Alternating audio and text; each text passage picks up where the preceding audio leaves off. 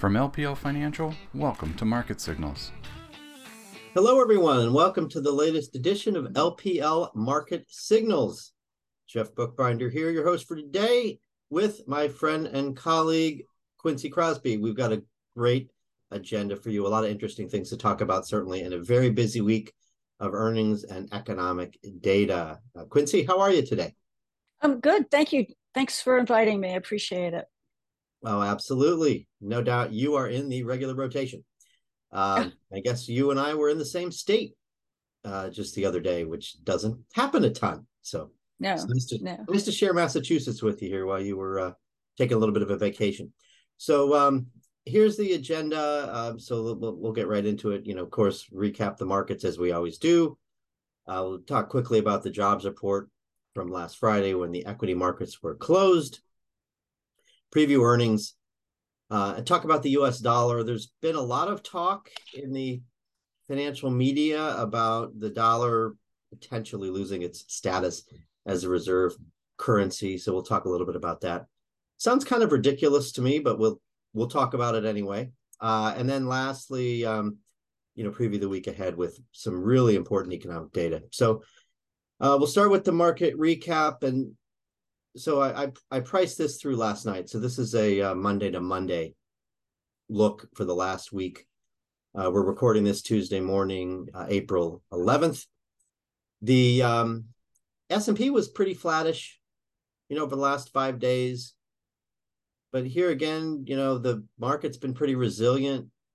You'll see an S&P 500 chart in a second, but pretty resilient in the face of these bank stresses, Quincy. So, uh, you know, we'll we'll call that maybe a, a win, glass half full perspective on it, but call that a win. But we have seen a little bit of weakness in um, uh, in small caps, and then looking at the global, uh, you know, you're seeing some, you know, some nice gains in um, in Europe over the past week. So in terms of, you know, the major indexes, Quincy, um, you know, either in the U.S. or abroad, um, what what's your perspective of of how stocks have done over the last week? Well, they, you know, they, they have held they've held up. I mean, but remember, the volume has been low. Uh, this is a major holiday, uh, Easter week. Uh, you get Good Friday off. Easter Monday is a holiday in major markets, and because of that, uh, it's one time, for example, that traders or portfolio managers will take an extra day on either side uh, of it. So it, we we always go into this period understanding that volume is going to be lower than uh, than normal. So given that, uh, you know, and given that the market is more and more digesting the fact that we probably will have a rate hike on uh, May 2nd, May 3rd uh, at their next meeting, I think the market held up pretty well. Yeah, I'd agree. I mean, small caps are, you know, more financials heavy.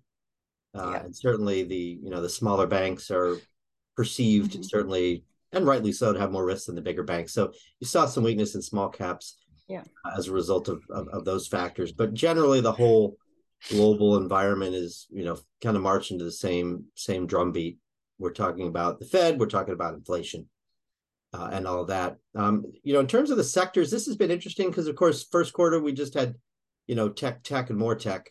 Uh, but uh, you know, over the last week, we started to see the defensives uh, perform a little bit better. You see, I mean, a lot better in the case of utilities, up almost four percent over the past uh, five trading days. You have, um, you know, tech declines. You have consumer discretionary declines, uh, which of course has a lot of big tech in it. So, um, you know, I think the question investors are asking is, um, you know, is this move away from big tech going to continue? Uh, and uh, you know, should people move into the defensives? What do you think, Quincy? Well, I mean, you know, it's got more. You know, we we need more evidence, and thank goodness we're eh, going into the formal quote unquote opening of the earnings season, which is going to be very helpful in, in deciding just that question. Where should we be? What what are companies telling us? What is corporate America telling us? It's going to be significant because, as you know, there's been a tug of war amongst analysts uh, whether or not this is going to be a very difficult earnings season and that we're going to see a, an important sell off, that a recession is impending. It could be a deep recession versus the other side, which says, you know what, we're going to slow down. we probably will be in a recession, but it's not going to be that deep. So this is the market, the equity market, as you say, trying to figure out. Wait a minute, are rates going to come down so low that uh, because of the of, of a more dire backdrop, that utilities provide a, a you know a higher return? Isn't that correct? Because uh, obviously it's the market saying, you know, expect to see yields coming down because of a deeper downturn. So it, it's this uncertainty in the market, which is moving away from the orientation we saw for months now in every rally. A cyclical recovery is at hand. A cyclical recovery is at hand. And now again, you've got the defensives coming back up. We'll see, we'll see if they maintain that lead, an early lead, as we get into the earnings season. Yeah, earnings will certainly be um, a key factor, yeah. Quincy, yeah. in determining yes. whether this defensive yes. rotation uh, continues. I think it's fair to say, though, that the um, you know the high beta, we'll call it, um, you know, these more volatile sectors probably got a little bit ahead of themselves, a little over their skis uh, relative to the defensive. So a little bit of a comeback uh, probably makes sense here for healthcare, utilities, uh, consumer staples, uh. Um, turning to uh, you know bonds and commodities, I don't have a lot to say here other than just the fact that um, you know bonds continue to um, you know offer some income. They, of course, are cushioning a little bit now uh, against equity market declines, at least better than they did last year, which they didn't do it well at all. Uh, and then on the commodity side, uh, we've had uh, you know some weakness in natural gas, certainly as oil has moved higher on the OPEC plus uh, production news from last week. So, um, you know, energy doesn't look like it's doing a whole lot on the headline. Uh, but if you break it into pieces, uh, there's been quite a bit of movement there. You know, natural gas reacting to warmer weather, particularly in the Northeast, which I have benefited from and Quincy, you did as well recently on your vacation. Um, and then precious. Oh, not a vacation, but yes, it was. It was. Uh, it was an Easter visit up up at Cape Cod, which is right near you. Yeah, yeah. That's right. That's right. So, um, but it was cold. It was cold. Well, but uh, coming up from you know a lot of the 30s and 40s that we've seen here in, yeah. in, in recent weeks, yeah. uh, I'll, I'll call it warm. The uh, the precious metals have been getting a lot of attention recently. We've seen a nice move higher uh, there. And so um, we in LPL Research actually continue to recommend precious metals related investments. Uh, you know, you have um, the the weakness in the dollar, which we'll talk about a little bit more later. You have lower interest rates, which generally helps gold, and then you have the concerns about the bank stress and geopolitics, uh, which has increased demand for gold as a safe haven. So that is um, you know, probably uh, the most interesting uh, data point I'd say to to highlight on this page. And Anything you would add uh, to any of that, Quincy? Bonds or commodities? Yeah, there's there's one thing that I would add to the energy story, and that is it's, not a deal, not a deal yet. Talking is Exxon and Pioneer. Pioneer being the lead in the Permian Basin shale hydraulic fract- hydraulic fracturing fracking, if you will. Question is why? What are they thinking? And and this is important for the energy sector. What are they thinking? What what what would possess Exxon to even enter into talks with Pioneer, given given the concerns over the energy future, uh, a green future, EV future, and so on. This is a fascinating, fascinating development if if it turns into an actual deal, because it would be the beginning of other deals. We saw how the market reacted yesterday to that announcement that they were talking. I don't even think it was an announcement. It was uh, the Wall Street Journal uh, saying that that talks are ongoing. Yeah, uh, very interesting indeed. Um, so uh, you know, we'll see how that plays out and what impact that might have on prices. Yeah, uh, that would be a big one. So, um, you know, turning the S and P 500, I mean, I think we could probably just, um, you know, play a recording of, of, of what I said last week. We're looking at higher lows on the S&P. We, we're ahead of the 50 and 200 day moving averages, but we we we can't break out of this range, you know, 3,800 to 4,200. rather be at the top end of it than the low end of it. but uh, yeah, you know, th- yeah. this has been a a pretty tough uh, a tough spot. Um, you know, maybe we need the Fed to be done and signal that. Uh, maybe we need more progress on inflation. Maybe we need more information from corporate America in terms of the earnings outlook, because stocks are getting a bit expensive, uh, especially at higher interest rate levels than what we've seen in recent years. So, you know, we'll just have to wait and see. But it could be a while uh, before um, before the S and P can break above the um, you know, either the August 2022 highs or even the February 2023 highs. I think also it's important to note, Quincy, that breadth has been pretty good, even though you're seeing headlines that um, suggest that it's just been mega cap tech driving all the gains this year. Uh, I mean, it's pretty much always the case that the biggest market cap companies yeah. drive the market wherever it goes. Yeah. Um, but if you just, you know, separate out the top 10 names or top 20 names and look at the rest, you've got the majority of stocks in the S&P above their 200-day moving averages. You have uh, a lot of stocks that are up on the year. So there is, it's not great participation, but there's decent participation from you know S&P 500 stocks. Let's call it 20 to 500.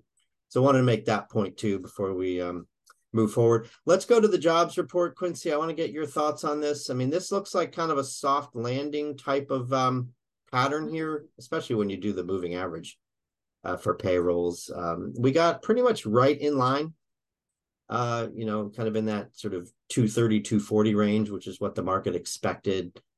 Um, I guess the you know the question is, is this enough to solidify the Fed rate hike in um, in May? You kind of already alluded to it, or do you think this could potentially, um, you know, contribute to a pause? No, I don't think it would contribute to a, a, pause. In fact, um, you know, unless something blows up between now and the May 2nd, May 3rd meeting for the Fed, uh, I think it gives the Fed a, a, chance to put in one more rate hike, which they want to do. Uh, and uh, they would like to do it, you know, with a strong labor market. So maybe we readjust strong to move down to solid. But we also saw where job openings have also eased. And that's something the Fed really wants to see because clearly the fewer jobs, now, mind you, it's still very strong, but it, it is come down from that, uh, you know, over a million jobs has come down. The Fed would prefer to see that happen and not have to go after the actual labor market because as you know, the concern for the Fed is that if higher wages ease into a very strong input cost, that they try to pass it on as higher prices, and that's where you get the inflation. So, which you have fewer jobs opening, it means that perhaps, uh, you know, if you have a job, uh, you're going to be happy about it. You're not going to quit because it's going to be harder to find another job. There's nothing like concerns over a recession, concerns over more layoffs to keep people in their jobs and not go job hopping, as we saw so much so much of. And the Fed would prefer that because you, if you think you're vulnerable, you're not going to be going in and saying, I demand a, a, a raise. So I, I think this helps the Fed, but it also gives the Fed a cushion to go in with another 25 basis points, get that in, see how it works. Um, the market is almost accepting it because we've seen the market reaction. And uh, right now, there's an 80% probability in the futures market that we will have the uh, another 25 basis points, unless, as you alluded to, Jeff, that we see in the CPI report that comes out that inflation has moved down much more markedly than, than the market is is um, pricing in right now. Mm-hmm.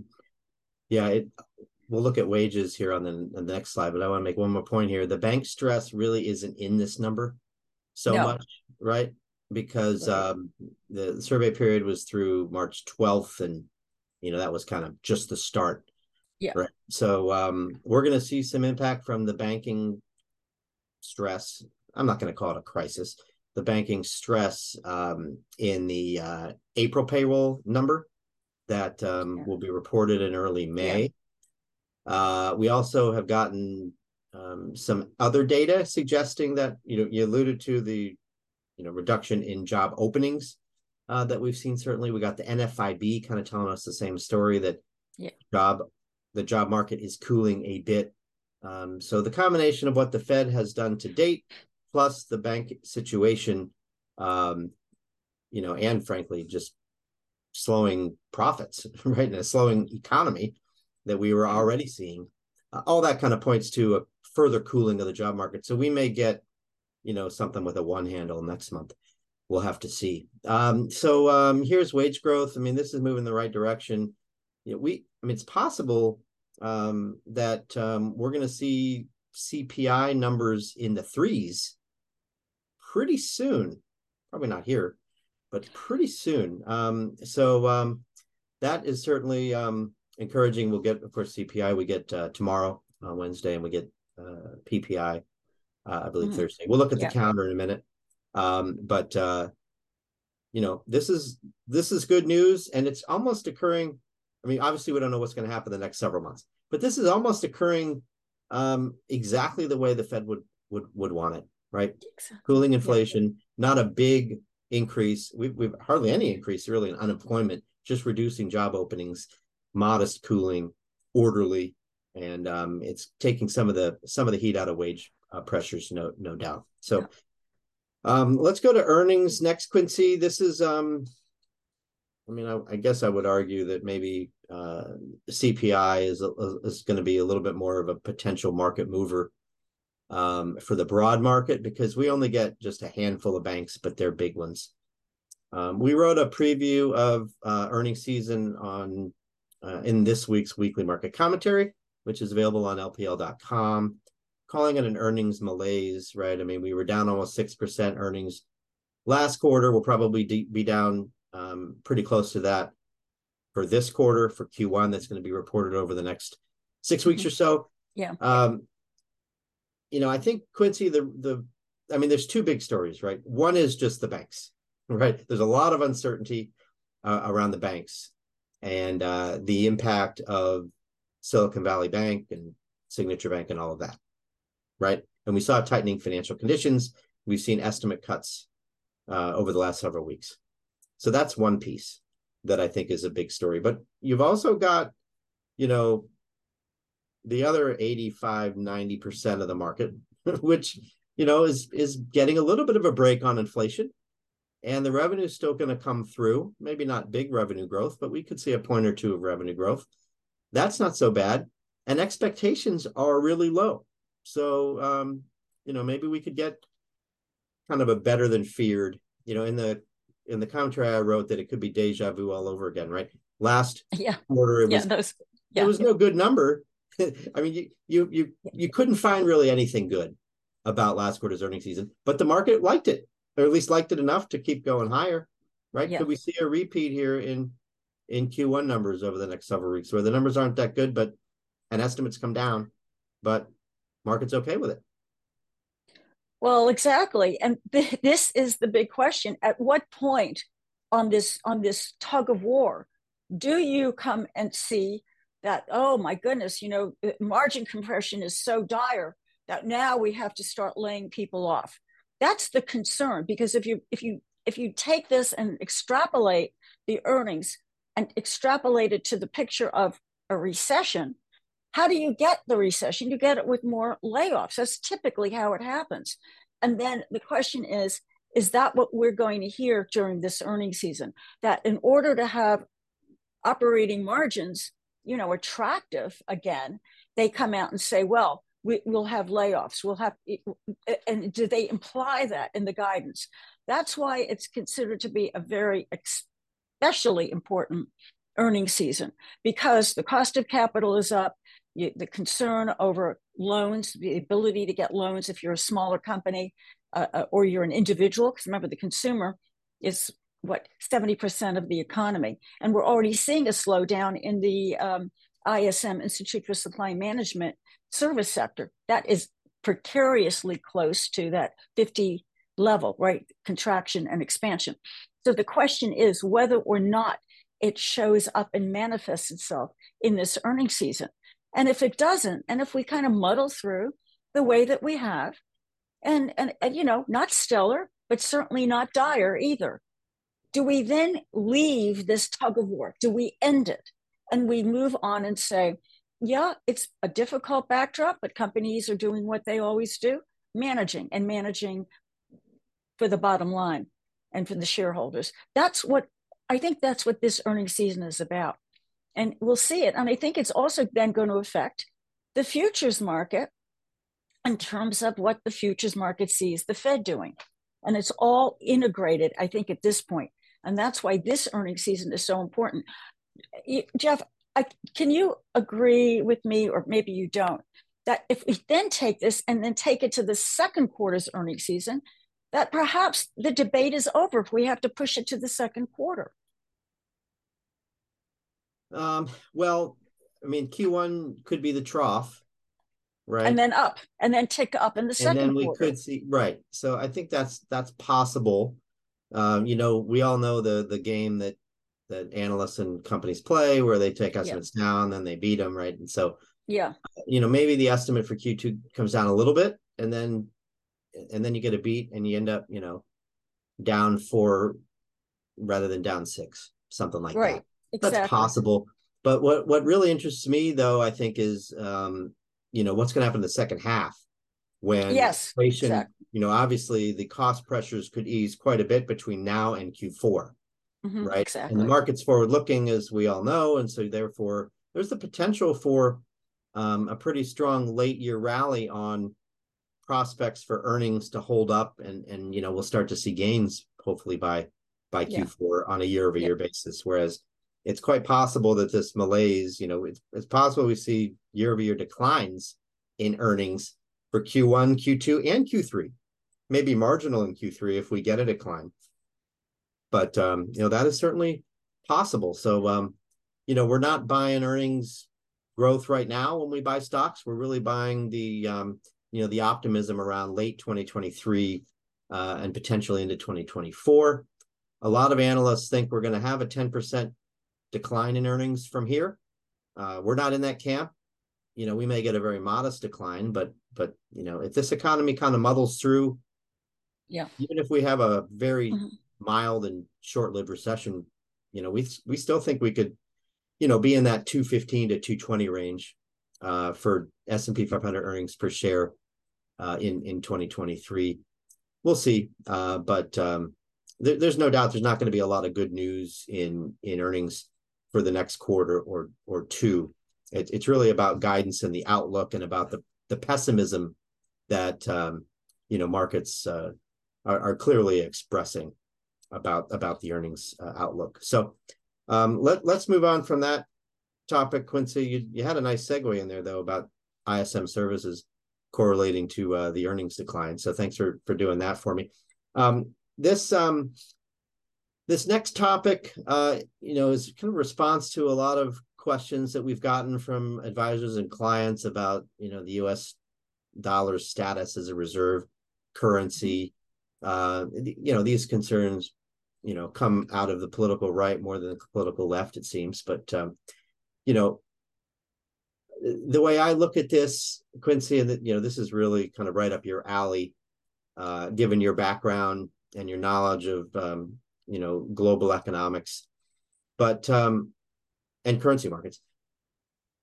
You know if the dollar is going to lose its place as a reserve currency there has to be an alternative right? That that's that's kind of where i start and th- and there is no logical alternative right and also you know china can't completely uh disentangle itself from the global economy they i mean i the way i put it is you know they have to feed their people and if they don't sell stuff to the US, they're not going to be able to feed all their people. right? They're not going to be able to pay the bills.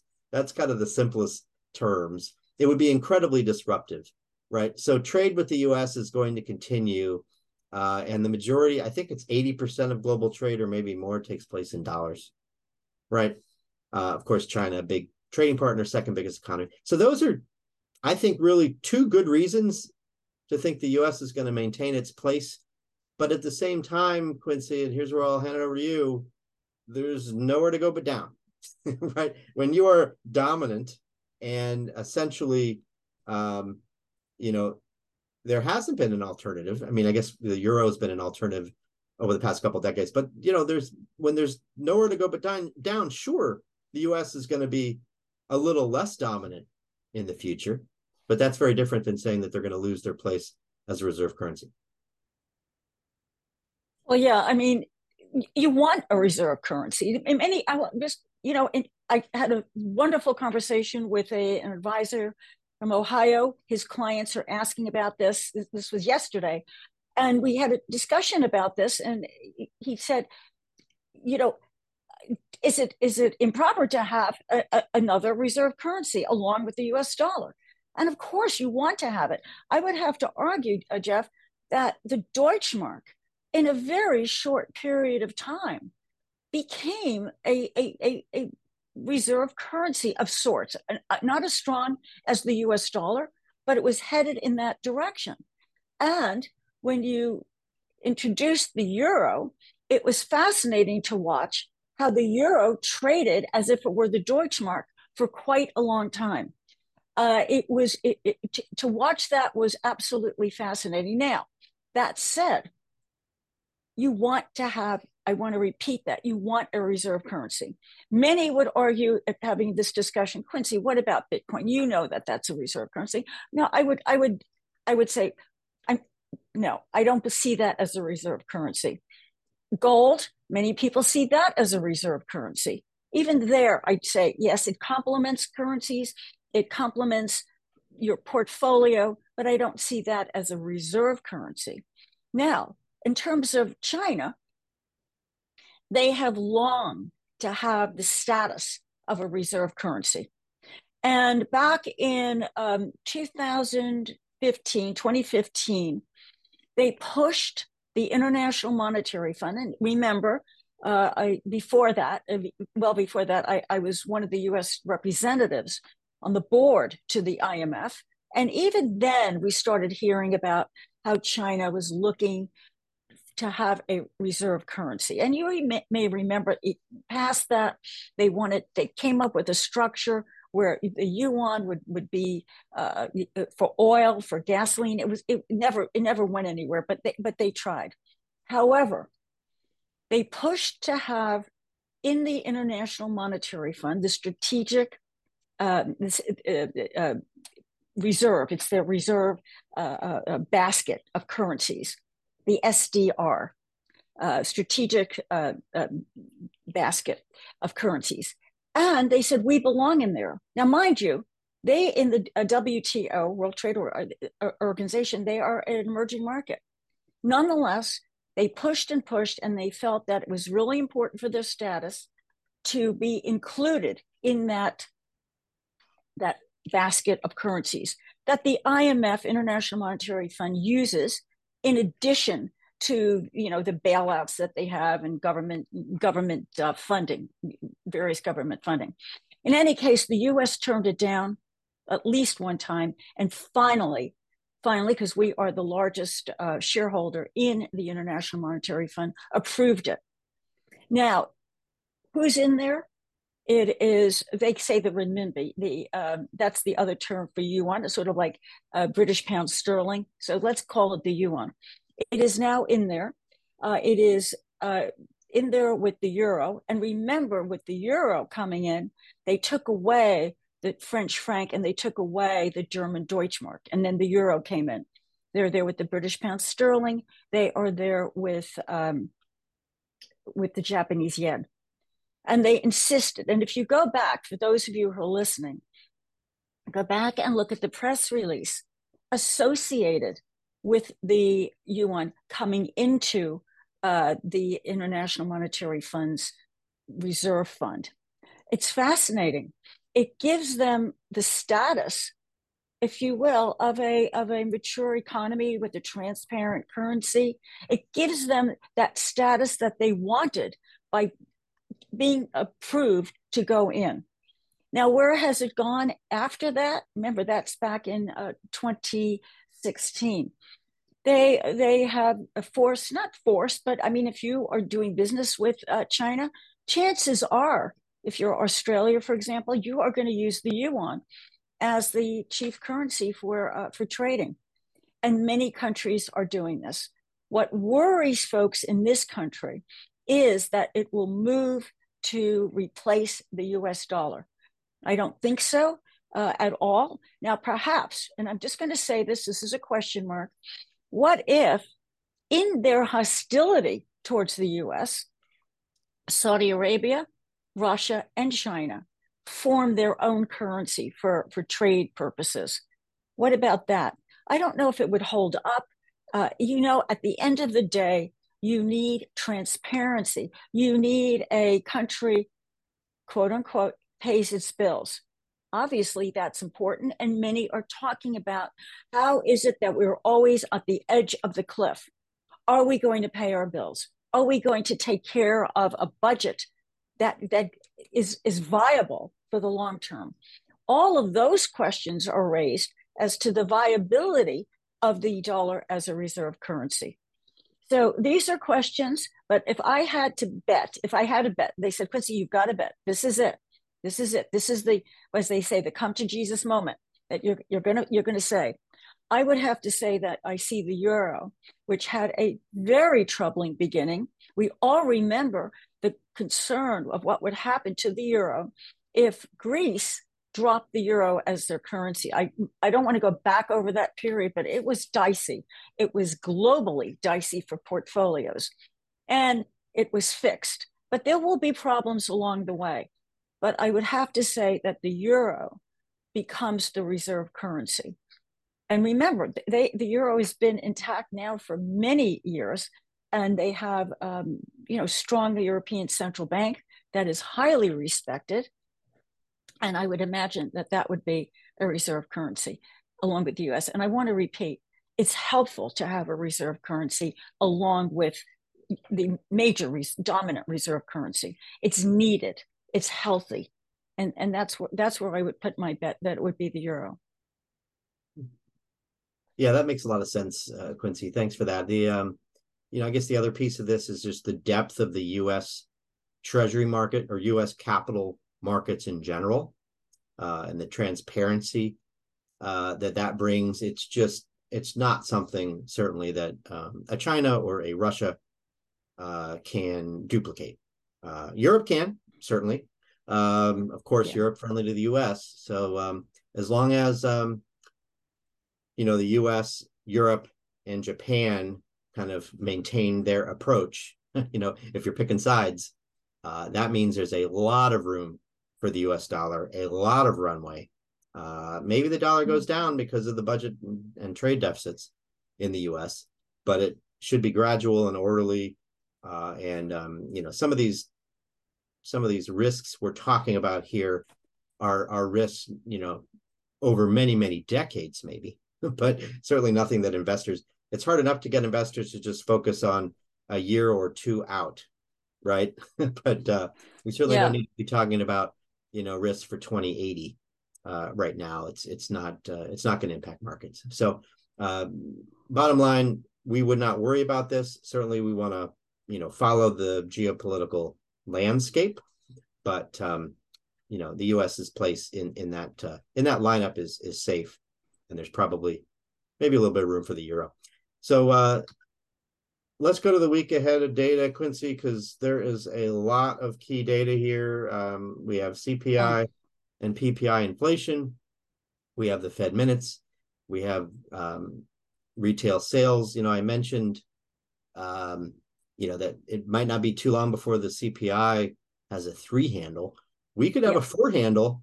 I mean, I I wouldn't bet on it, but we could have a four handle on year over year even as soon as this week, um, reported oh, yeah. March, yeah. because five two, five two year over year consensus isn't too far away from that. Um, what do you think um, investors should be watching in terms of the the calendar for the week? Well, certainly. I mean, it's it's a full calendar, and then we have earnings. We have the banks at the end of the week, and I want to hear what they have to say about about lending about what they're seeing what what are their customers what are their clients saying? Because the, the, the beauty of this particular earnings week is you've got a, a, a, broad spectrum of banks. You've got money center banks you've got banks with global global um, uh, uh, uh, global market. You've got and you've got more of the domestic banks. We, we're going to hear from all of them and i think the market is going to focus on what they have to say about stress in the lending market certainly they're going to hear. I mean, the, the last two weeks of March, uh, we saw lending come down dramatically. Uh, we want to see has it, has it picked up? Is, is it normalizing? Because it, if it is normalizing, Jeff, it would suggest that the quote unquote, I've got quotation marks, folks, if you can see it, um, that the uh, crisis, the banking crisis, has eased. That, that that we've wrapped it up, we've packaged it, and it has eased. Doesn't mean there won't be, you know, other flare-ups in in the financial uh, markets, commercial real estate, perhaps, but but nonetheless, that this has eased. So this is going to be important for the market, and we'll see how it is reflected in small caps because again small caps have a preponderance of, of banks in, in, in our country. So we'll watch to see uh, the correlation uh, between what they have to say and whether or not we could see the Russell come in and, and, and the banks come, come back. So that'll be important, but certainly the CPI. And Jeff, you're so right because everyone complains it's it's lagging, it's it's it's backwards. It is. But one of the things that we know is that at some point, even at the margin, we're going to see that new leases, the cost of new leases is coming down. Every industry report suggests that we are seeing rents coming down in the majority of the United States, and it is showing up in the leases. So that's going to start helping, I think, the um, the inflation come down because we know that uh, housing, rents, and so on are a very strong portion of the CPI. So that's going to be it, it's going to be really important. I would love to see that it shows up even a tad because that would tell us that the trajectory is truly moving in the in the right direction. Yeah, and psychologically, I think we'd like to see core year yep. over year flat, yep. You know, five yes. five, um, or even mm-hmm. down. That might be too much to ask five four, but of course the the PCE a little bit better read on inflation and the Fed's preferred measure will get yes. that later this month. Um, yeah, that that should start to show um, some of the you know the lower lease prices that you mentioned, Quincy. That um, you know real estate's a big piece of these inflation readings. You could you could see a really nice move lower um, starting maybe several months from now. But we're yeah. we're still in this period where we're kind of working through um, those um, those those lease rates, uh, which are still going to keep the year over year inflation numbers a little bit elevated, a little bit sticky, stickier than we'd like, uh, probably for the next uh, few months. We've been hearing that from Fed Chair Powell uh, recently. Yeah. And then, um, yeah. you know, the last thing, retail sales. I mean, th- th- there's been a lot of data suggesting a slowdown, right? And that, you know, even though we're we're not in recession now, clearly in Q1 is going to see some decent growth overall. Not good growth, but hanging in there kind of growth. Hanging um, in the growth, yeah. Yeah, if we do get, you know, up a point or two, um, which is kind of normal these days. Um, but if you get a negative number on retail sales, which you're probably going to get, you know, that's going to get the, you know, bring out more calls for uh, recession coming soon. The consumers' a key uh, element to the bull case, kind of keeping us in this more muddle through rather than recession. So that there was the retail sales numbers will be um, interesting as well to see if the consumer um, um, continues to uh, hang in there. So we we shall see. So a lot to follow, Quincy, with you know a busy economic calendar and, and earnings season, uh, and uh, the Fed minutes too, which um, you know are probably going to continue to point to another rate hike. So um, with that, let's wrap. Thanks, Quincy, for joining. Thanks to all of our listeners and viewers as well for tuning in to another LPL Market Signals. Uh, we will be uh, back with you next week. Again, take care, everybody. This material was provided by LPL Financial, is for general information only, and is not intended to provide specific advice or recommendations for any individual. There is no assurance that the views or strategies discussed are suitable for all investors or will yield positive outcomes. Investing involves risk, including possible loss of principal. Any economic forecasts set forth in the podcast may not develop as predicted and are subject to change. References to markets, asset classes, and sectors are generally regarding the corresponding market index. All indexes are unmanaged and cannot be invested into directly. Index performance is not indicative of the performance of any investment. All performance reference is historical and is no guarantee of future results. All information referenced in the podcast is believed to be from reliable sources. However, we make no representation as to its completeness or accuracy. Securities and advisory services offered through LPL Financial, a registered investment advisor and broker dealer, member FINRA and SIPC insurance products are offered through LPL or its licensed affiliates. To the extent you are receiving investment advice from a separately registered investment advisor that is not an LPL affiliate, please note LPL makes no representation with respect to such entity. If your financial professional is located at a bank or credit union, please note that the bank or credit union is not registered as a broker dealer or investment advisor. These products and services are being offered through LPL or its affiliates, which are separate entities from and not affiliates of the bank or credit union. Securities insurance offered through LPL or its affiliates are not insured by the FDIC or NCUA or any government agency, not bank or credit union guaranteed, not bank or credit union deposit or obligations, and may lose value.